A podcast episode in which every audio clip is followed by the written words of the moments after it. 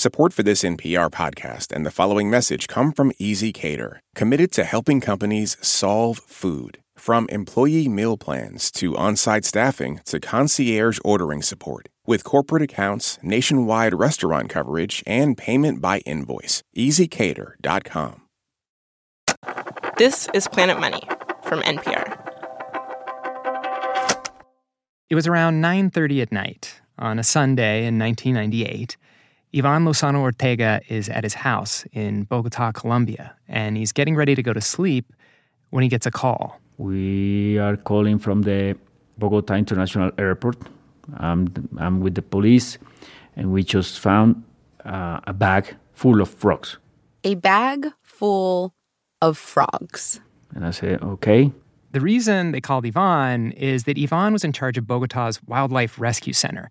It was like this exotic animal orphanage where people would send animals that somebody, for some reason, had taken out of the wild we were used to receive a monkey, a parrot, and a turtle per day.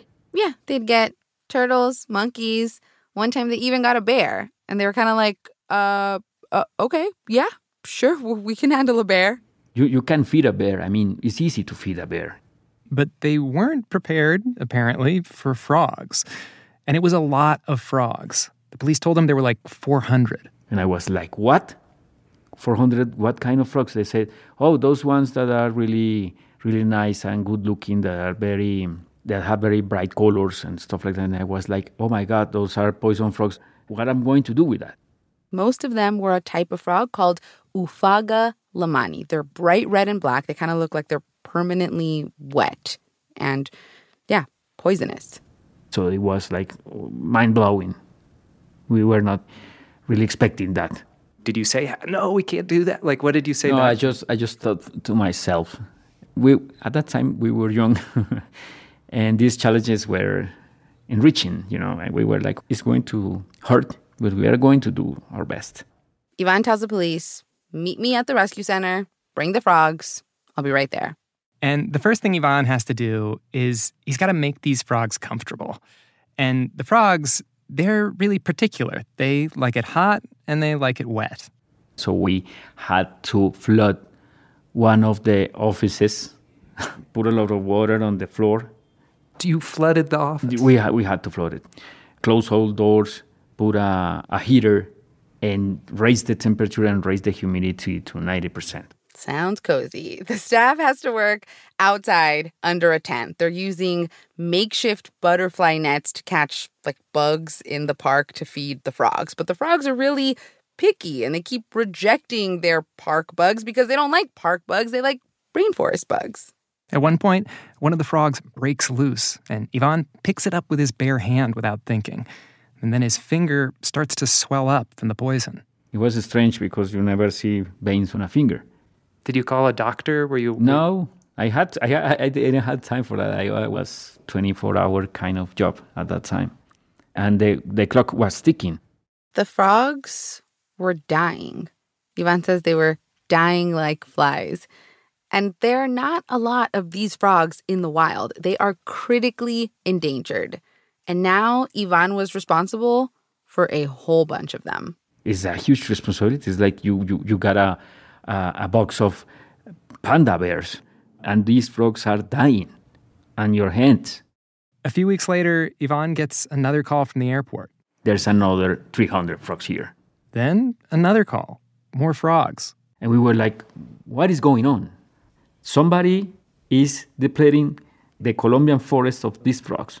This is a nightmare. This is something that is going to make the species become extinct.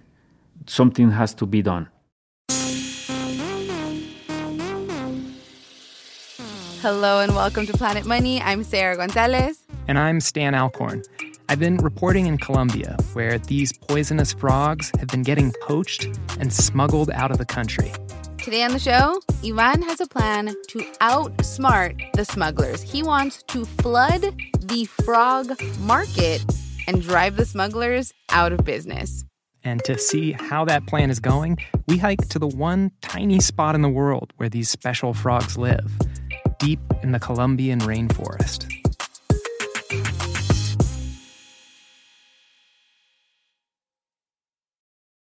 This message comes from NPR sponsor E Trade from Morgan Stanley. Take control of your financial future with E Trade. No matter what kind of investor you are, their tools and resources can help you be ready for what's next. Now, when you open an account, you can get up to $1,000 with a qualifying deposit. Terms apply. Learn more at etrade.com slash NPR. Investing involves risks. Morgan Stanley Smith Barney LLC, member SIPC. E-Trade is a business of Morgan Stanley. Pro Palestinian protests have popped up on college campuses across the country. But from the eyes of students, what are we missing? From the outside, these protests are painted as really violent when that couldn't be further from the truth. I'm Brittany Luce, host of NPR's It's Been a Minute, and I'm inviting you to hear from student journalists who see what the rest of us cannot. On It's Been a Minute from NPR. When Ivan was a kid, he dreamed of running a zoo. He'd spend hours just flipping through pages of a wildlife encyclopedia. He could never pick just one favorite animal. But when he grew up and started working in animal conservation, he decided that his favorite animals would be all of the endangered ones. In the beginning, I wanted to protect all the animals, but it was impossible. I didn't have the money to work with like something like a big, like a jaguar or a deer or something like that. Not even a bird. But after he got that bag full of smuggled frogs from the airport, the Oophaga lehmanni frogs, something clicked. These cute little red and black striped frogs, they, they were small, they were manageable, they were in his country, in Colombia. Ivan thinks maybe this is a species I could save from extinction. I wanted to do something during my lifetime, not just starting something that, that somebody else could finish. Now, to actually save this animal, Ivan would have to take on the smugglers. Yeah, people were ripping these frogs from the forest and smuggling them out of Colombia through the Bogota airport to sell them to people overseas, to people who, who love these frogs so much that they want to keep them as pets. Like, you know how there are cat people and, and snake people? Well, there are frog people, and they call themselves froggers. And among the froggers, Ivan's frog, the Oophaga lehmanni, has become particularly treasured. In this box right here is quite literally gold. How is that possible? It's just a cardboard box. No, no. this is a video of a guy unboxing Oophaga lehmanni frogs. This is $65,000 worth of frogs from Colombia. To be clear, the frogs in the video were not smuggled. Generally, people who buy smuggled goods don't brag about it on YouTube, but that is what was happening to the Oophaga lehmanni.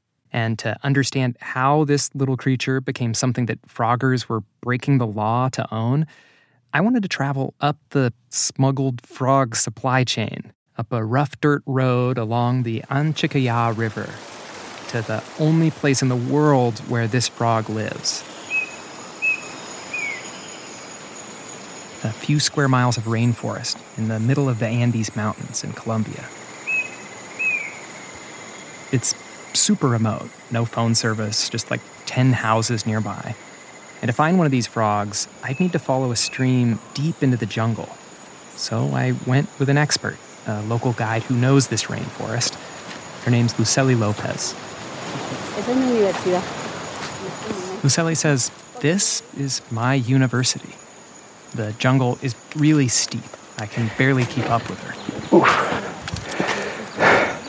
Not ideal for hiking. At some points, we're moving just inches at a time. It's like trying to swim through tree branches. We are in the middle of a plant. We can barely move. Lucely has to break out her machete. But finally, two and a half hours in, Lucely hears one of the frogs calling. She says there's one nearby. And to keep the frog singing, Lucely does a kind of frog call. We're trying to follow the frog's song, but the frog goes quiet. So we try playing a recording of a real Oophaga lehmanni. It sounds kind of like a duck quacking, I guess. And we do hear a faint quacking in response somewhere uphill. And we try to follow it, but the jungle is too thick to move forward. So, after about 15 minutes of unrequited frog calls, we give up on this frog and go deeper into the jungle. It's just constant macheting. Until, just above a stream, ¿Dónde? Ay, there it is.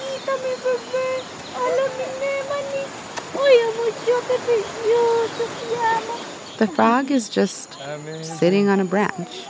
Lucely's like, Hi, my Limani, how pretty, my precious baby. I love you. it's like the size of a plum, and its red and black stripes look wet and bright, and the tips of its toes are white, like it just had its nails done. And even though Lucely is right up next to it, it doesn't try to escape, it just sits there. These frogs don't worry about predators. Their bright colors tell predators to stay away, that they're poisonous. Yeah, the colors and friendly disposition that have made them so attractive to pet owners, those are part of an evolutionary strategy that's helped them thrive here in their natural environment for millions of years. This valley used to be filled with the sound of Oophaga lehmanni. Up until 50 years ago, when the worst predators arrived the smugglers. Carlos Rodriguez Mera remembers when the smugglers started showing up back then, when he was a kid.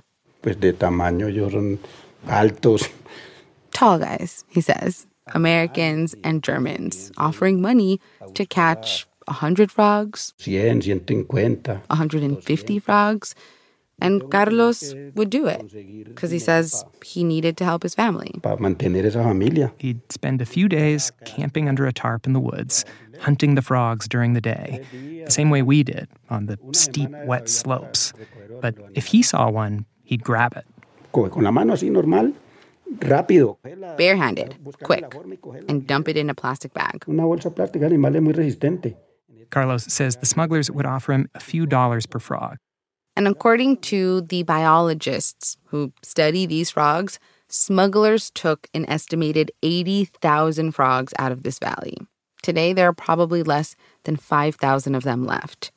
And Ivan, Ivan, who rescued those frogs from the airport in the 90s, he says that part of what makes this frog so special is that they are rare. If you have uh, any kind of good that is rare and difficult to find, difficult to purchase, you will meet probably a very high price for that, like a diamond. like a diamond. So, like, if a non endangered, regular, old, cute, small frog went for $30 back in the 90s, this frog was 10 times that. $300. People kind of only want it because it's hard to get. It's like a like a fancy bag or like limited edition sneakers or something and they will pay whatever they need to get their hands on one. It is what is called a Veblen good. With normal goods, like, I don't know, socks or like carrots, the demand goes up as the goods get cheaper. But with Veblen goods, like this frog, the high price is actually part of the appeal. So the demand goes up as they get more expensive. The demand is not going to stop. It's going to stop when the frogs are extinct. And if you can't stop the demand, Ivan starts wondering if he could do something about the supply. Like, what if he could make the diamond of the frog world common? Exactly because these are not diamonds in the end. They will breed. Yeah, the frogs will breed. This is the heart of Ivan's big plan to save this tiny animal. So our bet was breeding them in large numbers, flooding the market, decreasing the prices. So nobody want ever to go to the jungle and poach these animals for the international trade. So you're going to put the smugglers out of business with economics, basically. Exactly.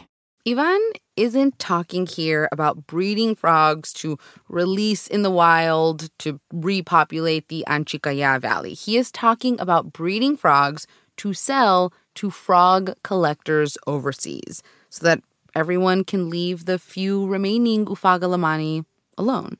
And his goal is to create a supply glut. So many frogs that the price would drop and it just wouldn't be worth poaching or smuggling anymore. That was his idea. But no one had ever done any of this before.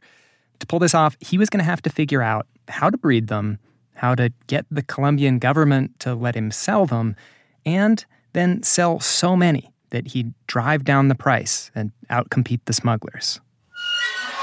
And this is the place where he was going to try to do all that.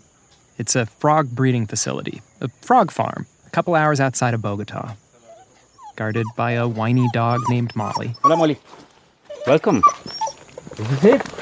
This is Tesoros. Wow, it looks. This is Tesoros de Colombia, the treasures of Colombia. That's what he called it. In 2011, Ivan got a batch of Oophaga lehmanni frogs, specifically for the purpose of breeding here. Those airport frogs, they were long gone. But now he needed to keep these new frogs alive. You know what that is? There's a lot of carrots with labels on it, it looks like. Exactly. For are those for the humans or for the frogs? No, not, not, not, not, not even close. Those are for the crickets. The carrots are for the crickets, and the crickets are for the frogs. Now, in the wild, these frogs do not necessarily eat just crickets. Ivan learns that they eat like 80 different types of bugs. And these jungle bugs are actually what make these frogs poisonous. Frogs in captivity, because of their boring captive cricket diet, actually stop being poisonous. Whoa. Ivan does sprinkle the crickets with different supplements to try to simulate that jungle diet. There is no supplement for poisonousness. But there is one for color, actually. It helps give them that bright, bright shade of red they get in the wilds. Yeah, and the frogs are eating these crickets sprinkled with whatever color enhancing thing Ivan's got. So he's keeping these frogs alive and nice and bright, how everyone likes them. But these frogs, they were not really laying eggs. These frogs are not like other frogs. They don't dump a thousand eggs at once. They only lay like four or five eggs at a time. And they don't lay eggs in any old place either. These frogs need to feel comfortable if they're gonna make babies. To breed these frogs, Ivan is learning how to think like a frog. He learns they like to lay their eggs in private, not just out there in the terrarium where everybody can see. So he gives the frogs a little pipe where they can sneak in, have some privacy. And they start laying eggs, little eggs that will hatch into tadpoles and become real Oophaga lehmanni frogs. And the most important part of Ivan's process is actually what he feeds the tadpoles. The tadpoles will eat only eggs for their development. I'm sorry, they, they eat eggs? Eggs. Yeah, these tadpoles eat eggs, and not just any eggs. Basically, they're brothers and sisters. Oophaga lehmanni tadpoles eat Oophaga lehmanni eggs. Is that a common thing? Is that just a normal frog behavior? No, no, no. that's what makes this species very special because they are not easy to breed in captivity. Because you have to feed them. You have to feed them eggs. You cannot feed them anything else. Even in the wild, the mama frog feeds her tadpoles some of her other eggs. This is part of why this frog is so rare in the wild because they eat their own. Oophaga actually means egg eater. That's the most important part or aspect of this farm. And that's the secret to. That's the secret. It takes Ivan almost two years, but he finally gets the first batch of frogs to survive. Four little frog babies. It was stressful. I mean, this this was really stressful because it's like you know having a human baby. Uh, I have three daughters, so I know the, the feeling. Every day I was worried that they will die. I was every day when I was not at the farm calling saying, How are they? Are they still alive? And they say, Yes. The four of them, yes. All four frogs made it to adulthood, and then they made babies. Now he needed to try to sell them, to get legal permission to sell a critically endangered species. That's controversial. When people have tried this kind of thing in the past, it hasn't always worked out so well. Yeah, things kind of backfired when people started doing this with tigers, for example. People started breeding tigers in China, Laos, South Africa for the explicit purpose of killing them to sell their parts their skin, their teeth, bones. Now, the goal was to have everyone kind of like leave the wild tigers alone, but breeding tigers like this kind of made the problem worse because suddenly authorities had to try to figure out which tiger teeth were farmed and legal and which were wild and illegal. And with these farmed tiger parts available, it reduced the stigma of owning tiger parts in general, actually increasing demand and endangering even more wild tigers. In Ivan's case, it was up to the Colombian government to weigh these kinds of arguments and decide whether or not to give him permission. They'd never given anyone this kind of permission before to sell Colombia's endangered frogs. So a year went by, then two, and the frogs, they're just piling up in his lab. He can't sell a single one. His business partners quit. He's hundreds of thousands of dollars in debt, and he's losing hope. I was angry all the time. It was terrible. Did you think about shutting it down then? How? I mean, I, I was in a very bad situation economically, mentally, but I had. This is my, my life project. You know, you don't abandon your life project. Finally, after about three years, the Colombian government gives Ivan permission to sell the first ever legal export of Oophaga lehmanni. He ships off 35 frogs in a box, headed to New York City. This is what Ivan wanted people buying lab made frogs instead of black market poached jungle frogs. Everyone was like, you know, shouting and saying, This is incredible. We made history. This is the new hobby. This is the new way of conservation. It was crazy. Were you thinking, we did it? Yes. I thought, I said, with this, we're not going to lose this incredible species anymore. I was really confident. But it is not so easy to outsmart and outcompete the smugglers. And after the break, Ivan's plan to save the Oophaga lehmanni frog might actually endanger other animals.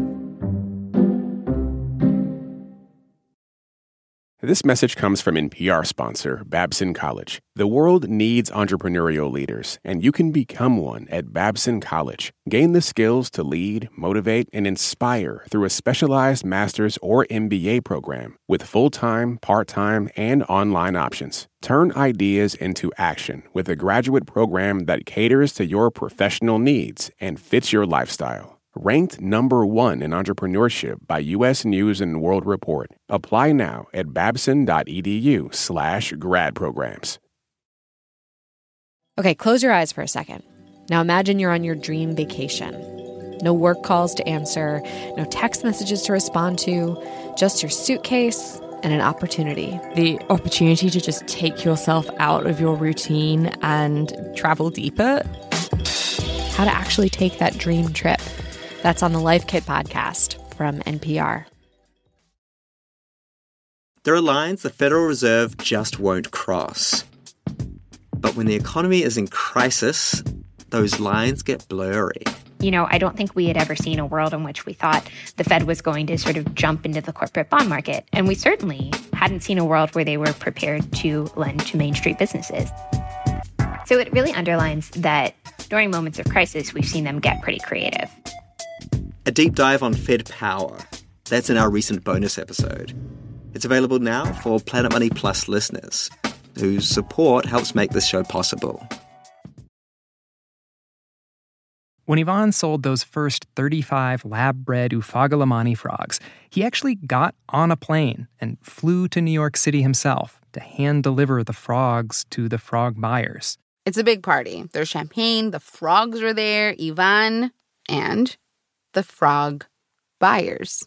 Uh, like Americans and Europeans purchasing frogs.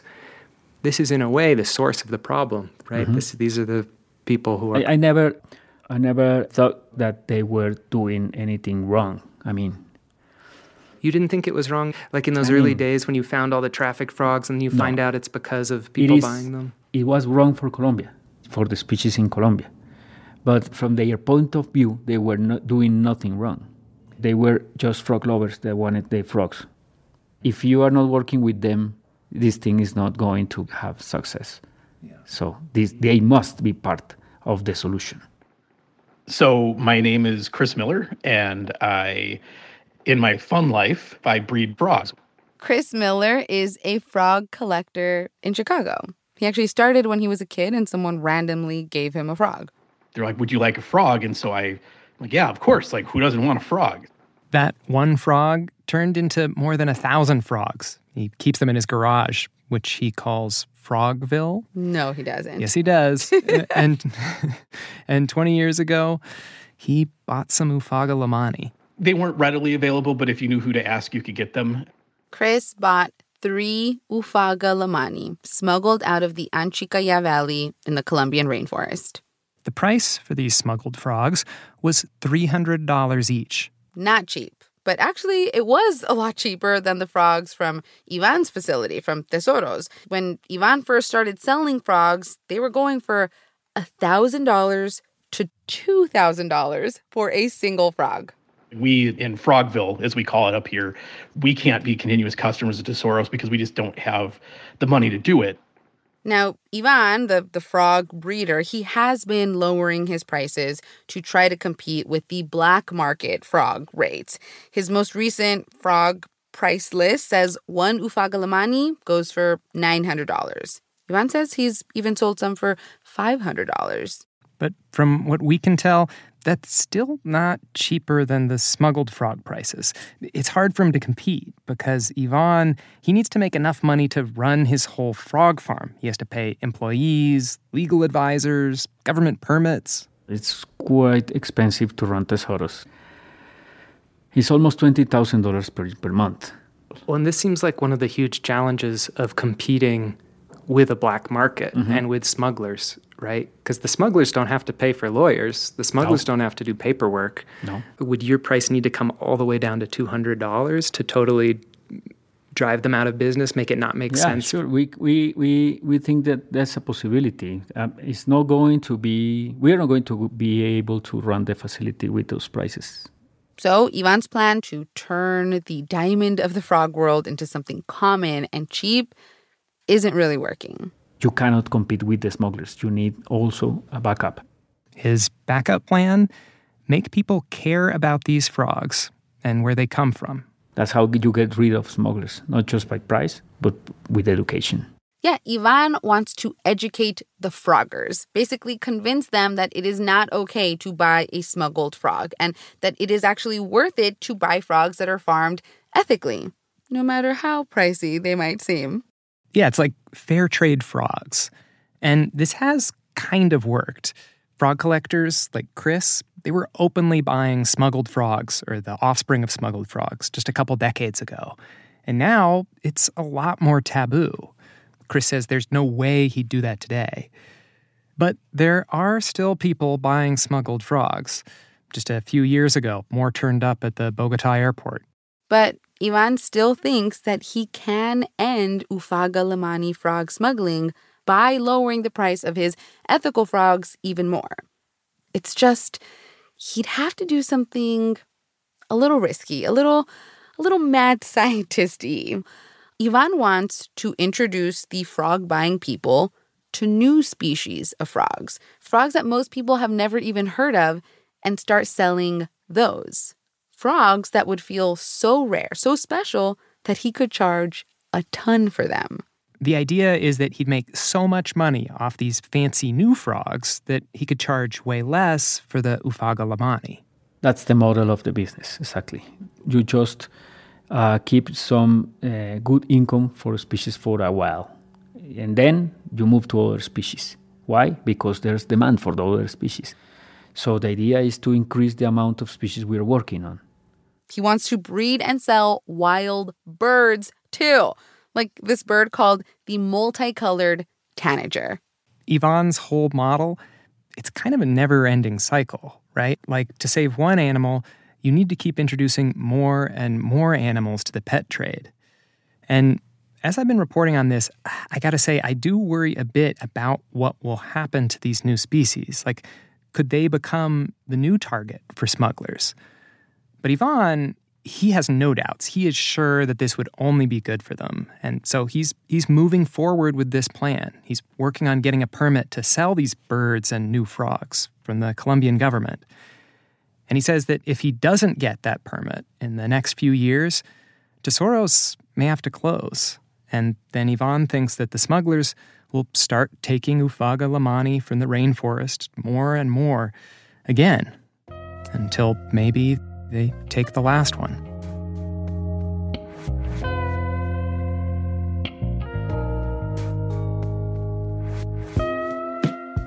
This episode was produced masterfully by Willa Rubin with help from Emma Peaslee. It was edited by Jess Jiang, fact checked by Sierra Juarez, and engineered by Josh Newell.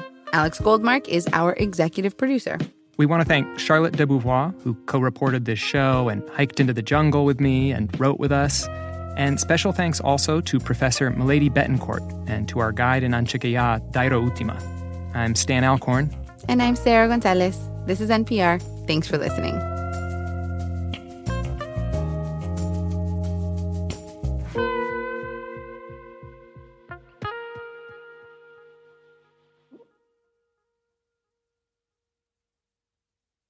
This message comes from NPR sponsor Mizzen and Main. You deserve a dress shirt you actually want to wear. Try a comfortable, breathable, and machine washable dress shirt from Mizzen and Main and use promo code MONEY to get 25% off orders of $130 or more at mizzenandmain.com.